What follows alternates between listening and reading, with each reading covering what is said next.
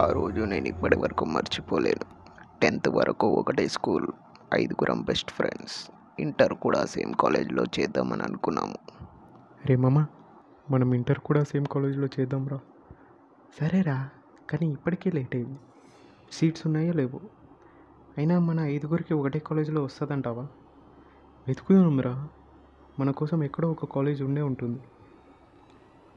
అలా అనుకుని కాలేజ్ కోసం వెతికాం. చివరిగా మాకు ఒక కాలేజ్ దొరికింది.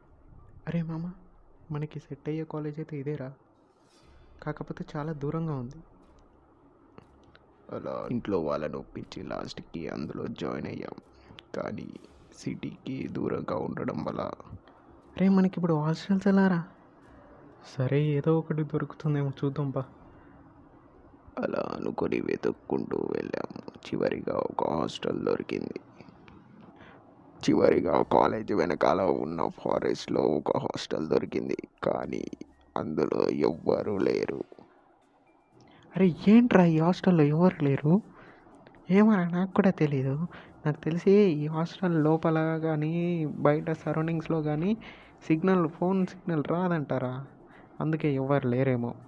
సరే ఏదో ఒకటి అని హాస్టల్లో జాయిన్ అవ్వడానికి రెడీ అయ్యాం. కానీ మా పేరెంట్స్ ఒప్పుకోలేదు. ఒక కండిషన్ పెట్టి పంపించారు. రోజుకి ఒక్కసారైనా కాల్ చేయమని చెప్పారు. సరే అని ఒప్పుకున్నాం. ఏంట్రా ఈ హాస్టల్? బయట నుంచి చూడడానికి బూత్ బంగ్లాలో ఉంది లోపలేమో ప్యాలెస్లా ఉంది. సరే ఏదో ఒకటి లేరా లోపలికి వెళ్దాం పదా ఫస్ట్. లోపలికి వెళ్ళాం. రిసెప్షన్లో ఒక అమ్మాయి ఉంది. పేరు అనూష. కాలేజ్ స్టార్ట్ అవ్వడానికి ఇంకా టెన్ డేస్ మాత్రమే ఉంది. ఈ లోపల మేము అన్నీ సెట్ చేసుకొని రోజు పేరెంట్స్తో ఫోన్లో మాట్లాడుతూ ఉండేవాళ్ళం. సడన్గా ఒకరోజు టెలిఫోన్ రిపేర్ వచ్చింది.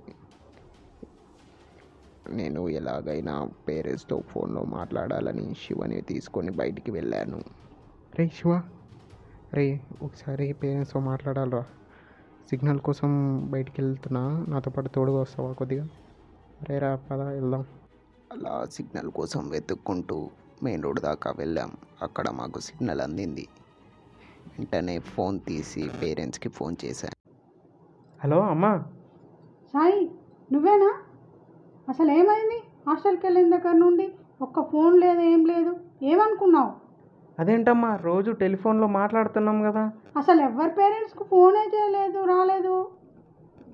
కావాలంటే శివని అడుగు. అరే శివ. పక్కన చూశాను శివ లేడు. అమ్మా ఒక్క నిమిషం మళ్ళీ చేస్తా ఉండు. రే శివ ఎక్కడికి వెళ్ళావురా? రే శివ. అలా శివ కోసం వెతుక్కుంటూ బయలుదేరాను. దారిలో నాకు కాలికి ఏదో తగిలింది.